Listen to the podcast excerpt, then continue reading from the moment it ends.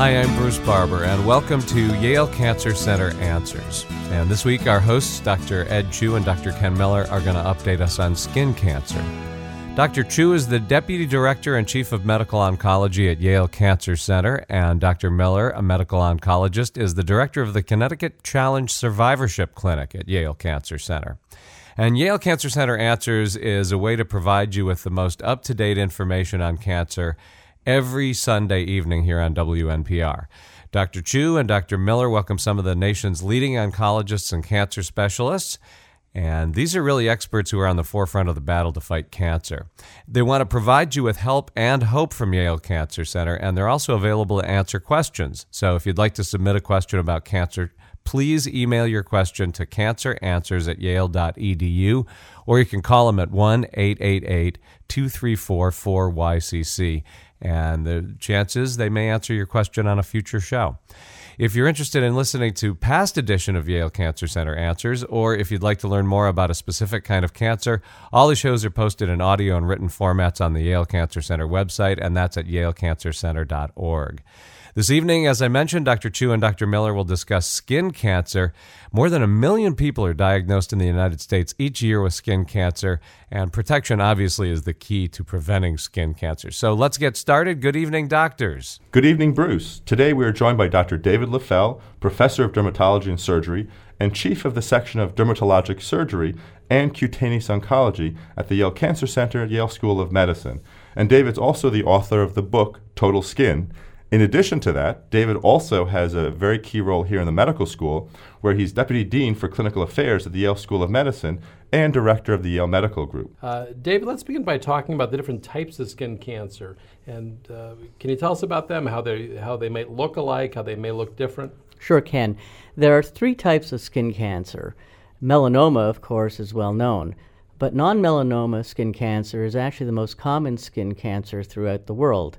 The most common of those are basal cell carcinoma and squamous cell carcinoma. Today, we're going to talk primarily about non melanoma skin cancer, in other words, basal cell cancer and squamous cell cancer. Basal cell cancer uh, typically occurs as a small bump on the skin. It can appear as a sore that doesn't heal. Often, patients will tell me that they noticed the area had been bleeding. They noted spots of blood on their pillow at night, on and off, and in my experience, that's one of the most common signs that a person has a skin cancer. Squamous cell cancer can appear in a similar fashion. It can be red or scaly. Uh, in general, I tell patients that if they notice a new bump, generally on sun exposed areas such as the face, head and neck area, uh, that hasn't resolved in a few weeks, it should be examined and evaluated. Want to ask you more about that. Let's go back to basal cell for a second. So someone sees a little bleeding on their on their pillow, and then the, the, the lesion or the spot on their skin totally heals up, absolutely goes away, um, and then comes back a few months later. Is is that a skin cancer, or is that likely to be different? Well, if it heals up and then comes back in the same spot, that's almost a classic story indicative of a basal cell cancer. So if that happens it's important to get it evaluated by a dermatologist and not wait for it to come back yet again. David, is um, sun exposure uh, the only risk factor for for individuals to develop this type of skin cancer that we're talking about this evening? Skin cancer is caused uh, in the vast majority of cases by ultraviolet radiation from the sun, primarily the ultraviolet B waves, uh, but also the ultraviolet A rays as well. In a very small number of cases, there are people who develop basal cell cancer who have had radiation treatments for acne many years ago. And very rarely, and we don't see it much anymore in Connecticut, people that have had exposure to arsenic, either through hmm. well water or pesticides that used to be used on farms, can develop skin cancer. But by and large, the vast majority of skin cancers in this day and age are caused by sun exposure, something people can control. And, and what about uh, you know the the the um, involvement of age? Does that play a, a, role at all in the development of skin cancer? That's a great question. Um, when I was going, when I attended medical school many years ago, uh, it was uncommon to see skin cancer in people under the age of 50 or 60. Now, uh, not a week goes by that I don't have a patient, usually a woman in her 20s or 30s, mm. with a basal cell cancer. Uh, so I think those of us that specialize in uh, diagnosing and treating skin cancer have seen a change in the age distribution of skin cancer, and this has been confirmed by studies. We're seeing more skin cancer in younger people, in people in whom we've never seen it before. And, and why is that, David? Is that because uh, they're, they're you know sun goddesses and sun gods who are worshiping the sun and sunbathing? Is it due to tanning so- salons? Because we're seeing a lot. I know in, in my gym they also have these uh, tanning booths, and it seems that a lot of the youngsters are, are going in there after, before, after they work out. Uh, there, there are a couple of factors at least. One certainly is lifestyle. People are spending more time outdoors. Children are probably spending more time outdoors. And remember that 85% of lifetime sun exposure that an individual gets occurs, it is estimated, by age 18. But if I'm able to convey no other message other than the following, uh, this will all be worthwhile. Tanning parlors are popular among young children, especially young women. They are a major source of harmful ultraviolet radiation.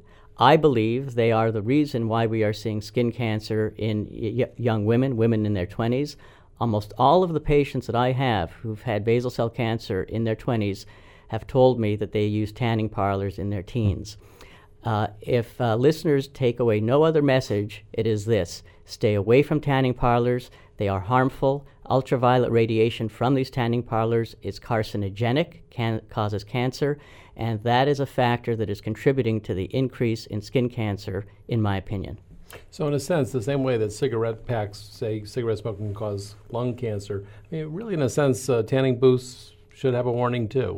Well, actually, in many states, uh, access to tanning parlors uh, by people under 18 is relatively well regulated, and the risk of cancer, as you describe, is well noted. Uh, Connecticut lags behind other states in that regard, and we are working to try to get uh, legislation that properly advises people of the risks of cancer. A quick question for you: Is there such a thing as a healthy tan? And along those lines, I mean, what what is good about the sun? for us? Well, um, technically speaking, there really is no such thing as a healthy tan because a tan is the body's reaction to an injury. As a result of ultraviolet radiation, the body's pigment cells produce melanin, which leads to tanning. That doesn't mean that a tan isn't attractive. Fortunately, there are many alternatives to harmful radiation exposure. One can use artificial tans, which are attractive and help you avoid the harmful effects of artificial rays and sun rays itself. Um, the sun is definitely uh, uh, an attractive environmental element. Uh, and not to sound too fancy, we all enjoy going in the sun. It feels good. Uh, we're happy when we're in the sun, and we're sad uh, during those long, dark winter seasons in the Northeast when there isn't much sun. And I think that one has to adopt a strategy that's common sense. Uh, everything in moderation. Uh, when you're out in the sun, uh, use sun protection, and I'm sure we'll talk about it shortly in more detail. And also try to avoid the sun during peak hours. What's, what's interesting to me is that uh, I, I, think uh, the dermatologists like Dr. Leffell actually follow those words of wisdom because I think if, if you look at dermatologists in general, right, you don't see, you know, uh, very tanned individuals, unlike some of the other physicians in different specialties. I think you're right, Eddie. You know, we don't tell people to go crawl under a rock. Uh, you have to live your life and enjoy it. But just as you wouldn't walk in front of a bus, uh, or ideally, just as you wouldn't smoke cigarettes, you want to be cognizant of the risks that you're taking and try to minimize them. Great. So I think that's terrific advice. So, David, if someone is concerned that they might have skin cancer, what's the next move that they should make? Who should they go see to have it uh, more fully evaluated? The uh, ideal approach is to seek out someone who has expertise in skin cancer. And all board certified dermatologists in the state of Connecticut have been rigorously trained in uh, evaluating, diagnosing, and treating skin cancer. very often we'll see patients referred to us who've had their initial uh, cancer identified by their primary care doctor, their internist, who then sends them on to uh, the dermatologist for further evaluation. Um, the most important thing uh, uh to keep in mind, I think, is number one, more often than not, patients themselves are the first to become aware of a lesion. And uh, my rule of thumb is if you see something and you're not sure about it, when in doubt, check it out. And if you follow that dictum, I think you'll be in pretty good shape. When a patient goes to a dermatologist uh, uh, like yourself uh, or a dermatologic surgeon, which is uh, your specialty as well, how do, how do you find out uh, if it is a cancer or not? Uh, understandably, nobody wants to go to the doctor.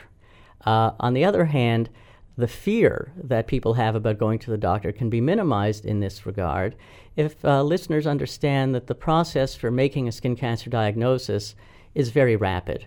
Uh, in our uh, referral uh, practice at the Cancer Center, we see patients that are referred by dermatologists who have already made a diagnosis. And the way they've made that diagnosis is by doing a small biopsy. It's done in the office, takes only a matter of minutes, and it involves uh, numbing the skin very briefly with some anesthetic uh, and then shaving off uh, or sampling a small piece of the growth. That's then sent to a specialist in pathology of the skin called a dermatopathologist, who then looks at the uh, biopsy under the microscope and renders a diagnosis uh, about whether the growth is skin cancer, in fact, or otherwise benign. Uh, I just want to ask in general when, when, when you or most dermatologists look at a skin lesion, how accurate are you based on just observation as opposed to you know, when you actually compare it with the results of the biopsies? Uh, dermatologists have been shown to have a very high degree of accuracy uh, when you compare their clinical diagnosis, in other words, what they thought the thing was when they looked at it, compared with what the thing actually turned out to be when it was looked at under the microscope dermatologists are visual experts, and uh, we uh, really rely on pattern recognition. And it's not very difficult actually to uh, teach people what to look for. In my book, Total Skin, there are eight pages of color pictures that uh, are intended to give the uh, uh, lay reader an opportunity to understand what to look for themselves. Well, we'd like to remind you to email your questions to us at uh, canceranswers at yale.edu. And we're going to take a short break for a medical minute. Then please stay tuned to learn more information about skin cancer with Dr. David Leffell from the Yale Cancer Center. Did you know that this year over 170,000 Americans will be diagnosed with lung cancer? More than 85% of lung cancer diagnoses are smoking related, and quitting smoking, even after decades of using cigarettes, can significantly reduce your risk of developing lung cancer. Now, every day, patients with lung cancer are surviving due to increased access to advanced therapies and specialized care. New treatment options and surgical techniques are giving lung cancer survivors more hope than they've ever had before. Clinical trials are currently underway at Yale Cancer Center, Connecticut's federally designated comprehensive cancer center, to test innovative new treatments for lung cancer. Patients enrolled in these trials are given access to newly available medicines which have not yet been approved by the Food and Drug Administration. This has been a Medical Minute, brought to you as a public service by Yale Cancer Center. More information is available at yalecancercenter.org. Welcome back to Yale Cancer Center Answers. This is Dr. Ken Miller, and I'm here with my co host, Dr. Ed Chu, and Dr. David Leffell, who's discussing the latest information on skin cancer. David, before the break, we were talking about uh, how a diagnosis of skin cancer is made. So, once in fact the diagnosis is, is made, confirmed by the uh, dermatopathologist, what what are the next steps involved? Well, the the next step, of course, is to treat the skin cancer, and there's good news there.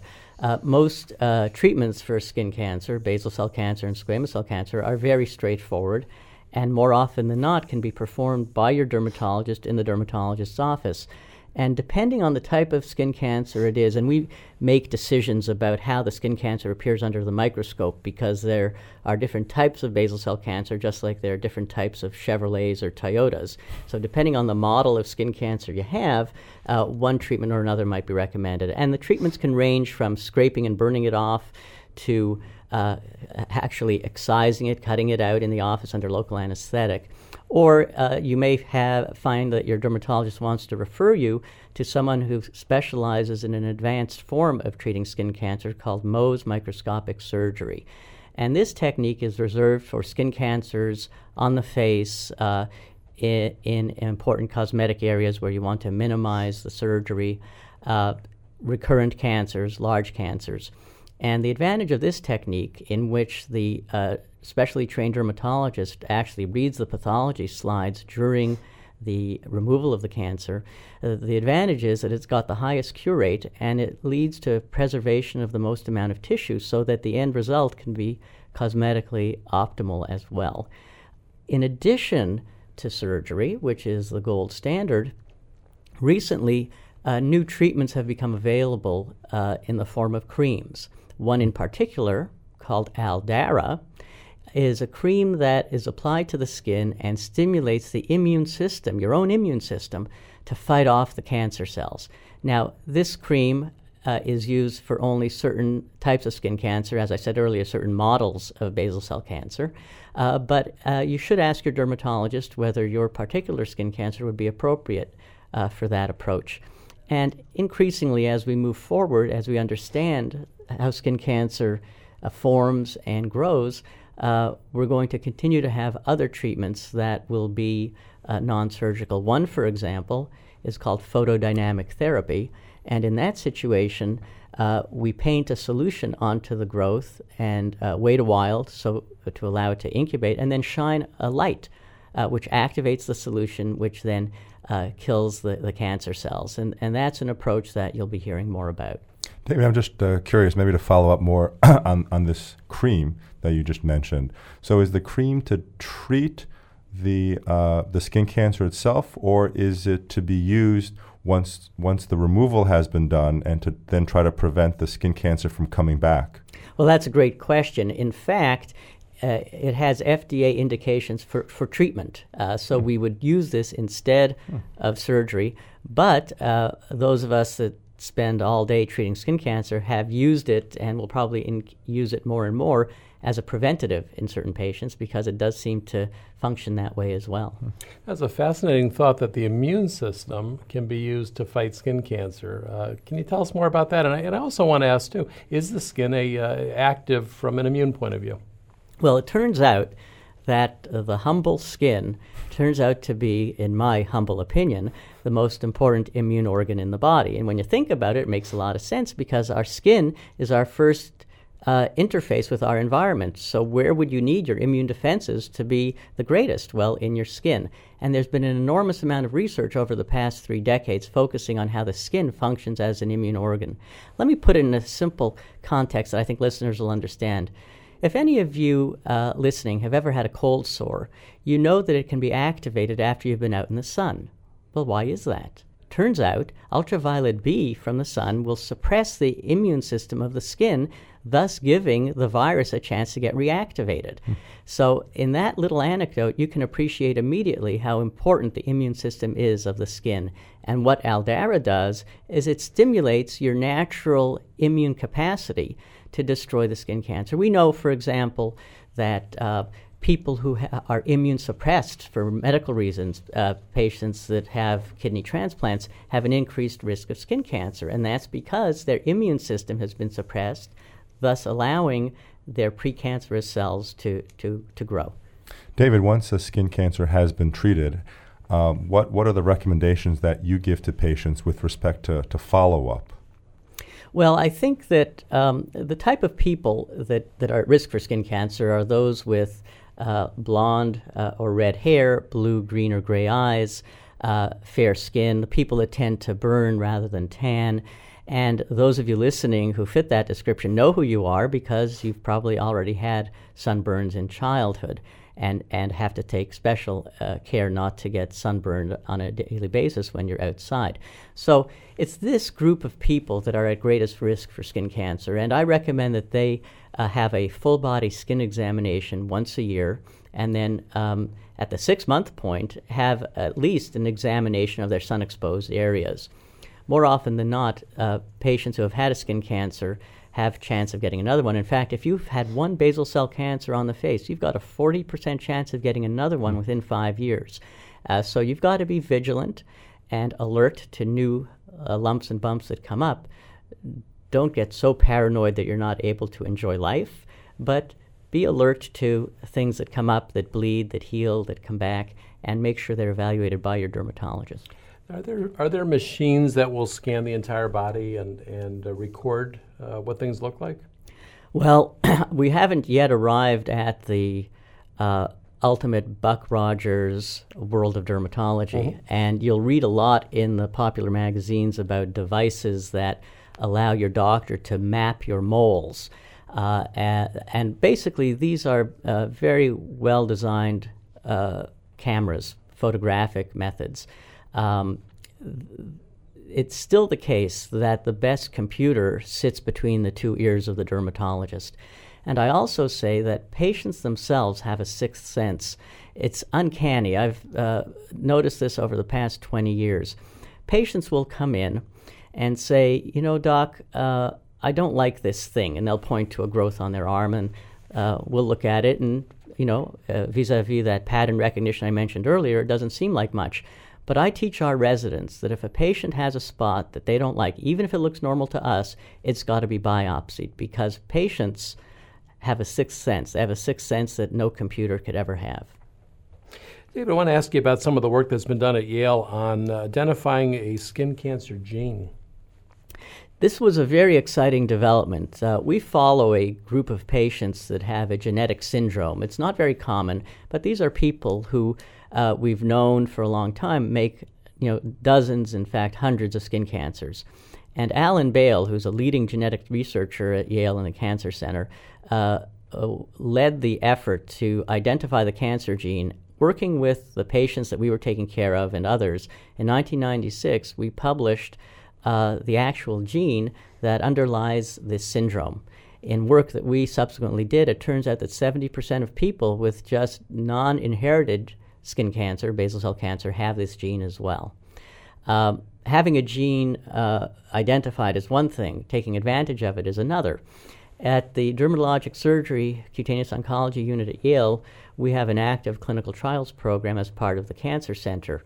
And most recently, we conducted a very early phase study where we applied a topical agent, a drug that has been used in other conditions, uh, but which we had reason to believe would have an effect on the abnormality that the gene causes in skin cancer.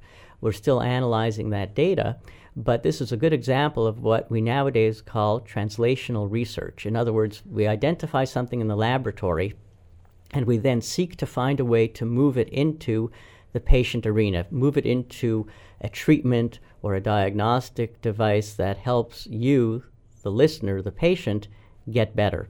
And the Cancer Center itself uh, is very strongly focused on translational uh, research. Um, with my administrative hat on, I'll proudly say that Yale recently won a very major uh, grant uh, for uh, advancing clinical research at Yale. And of course, the Cancer Center itself is a National Cancer Institute designated comprehensive cancer center. Again, not, not to toot our own horn, but, but again, you know, we believe that that's the, the, the significant advantage of a designated comprehensive cancer center where we take the, the, the, the best and brightest ideas from the laboratory and then bring them into the clinic. And what, what, what you're doing in your uh, cutaneous oncology program really, I think, uh, uh, highlights that, that translational research that's going on here. I, I it does, and uh, frankly, it's one of the many rewarding aspects of a university based practice. I think that to be able to tell a patient who we've been doing surgery on for years that, you know, uh, pretty soon we're going to have non surgical approaches to, to managing your skin cancer is a goal that we can all share in and look forward to. David, I know that also you're working very closely with Susan Mayne and her group in the cancer prevention and control uh, program of the Yale Cancer Center. Perhaps you could uh, tell the listeners a little bit more about that? Yes, there are several projects that we're involved in. Um, uh, that take advantage of the uh, epidemiology strength. And epidemiology is actually the study of populations and diseases in populations, and it allows us to look at big numbers and understand why, for example, as is the case with one of the grants that we have, skin cancer appears to be increasing in young people. Is it a change in uh, behavior, as we talked about earlier, or is there something else happening in the environment? Another interesting study that we're doing is uh, a kind of high tech study where we're trying to see if we can measure uh, levels of, of, carotene, a vitamin A type of nutrient, uh, in the body without taking any blood, just by using a laser, putting it on the skin, and seeing if we can adequately measure what are called serum carotene levels. Why is this important? We hear so much about the role of diet and nutrition in cancer, whether it's antioxidants in blueberries or pomegranate juice or, or green tea. Uh, but the ability to actually do good studies and figure out whether these nutrients really help decrease skin cancer depends on getting accurate measures of those compounds in the body. You can't really rely on what someone says they had for breakfast. You really have to get numbers. And so, if we can find a way to using a probe on the skin to get a sense of how much carotene a person has, you can screen large numbers of people and really get good scientific data about the role of nutrition in cancer. Uh, David, as we're about to close, any uh, any uh, last minute thoughts you want to share, recommendations with the with the listening audience? I think that when it comes to skin cancer, prevention is still the number one approach, and I'd like to sign off, if you will, by reminding people to use sunscreen on a regular basis. Ignore labels that talk about waterproof or longevity. Apply every couple of hours while, while you're active outdoors. Make sure it has a sun protection factor of 30 or so and that it protects against UVA rays. Wear a brimmed hat. Baseball cap isn't good for your ears. Wear a brimmed cap uh, that goes all around. Uh, wear sun protective clothing and avoid the sun during the peak hours, say between 10 and 4. Play in the shade, if you will.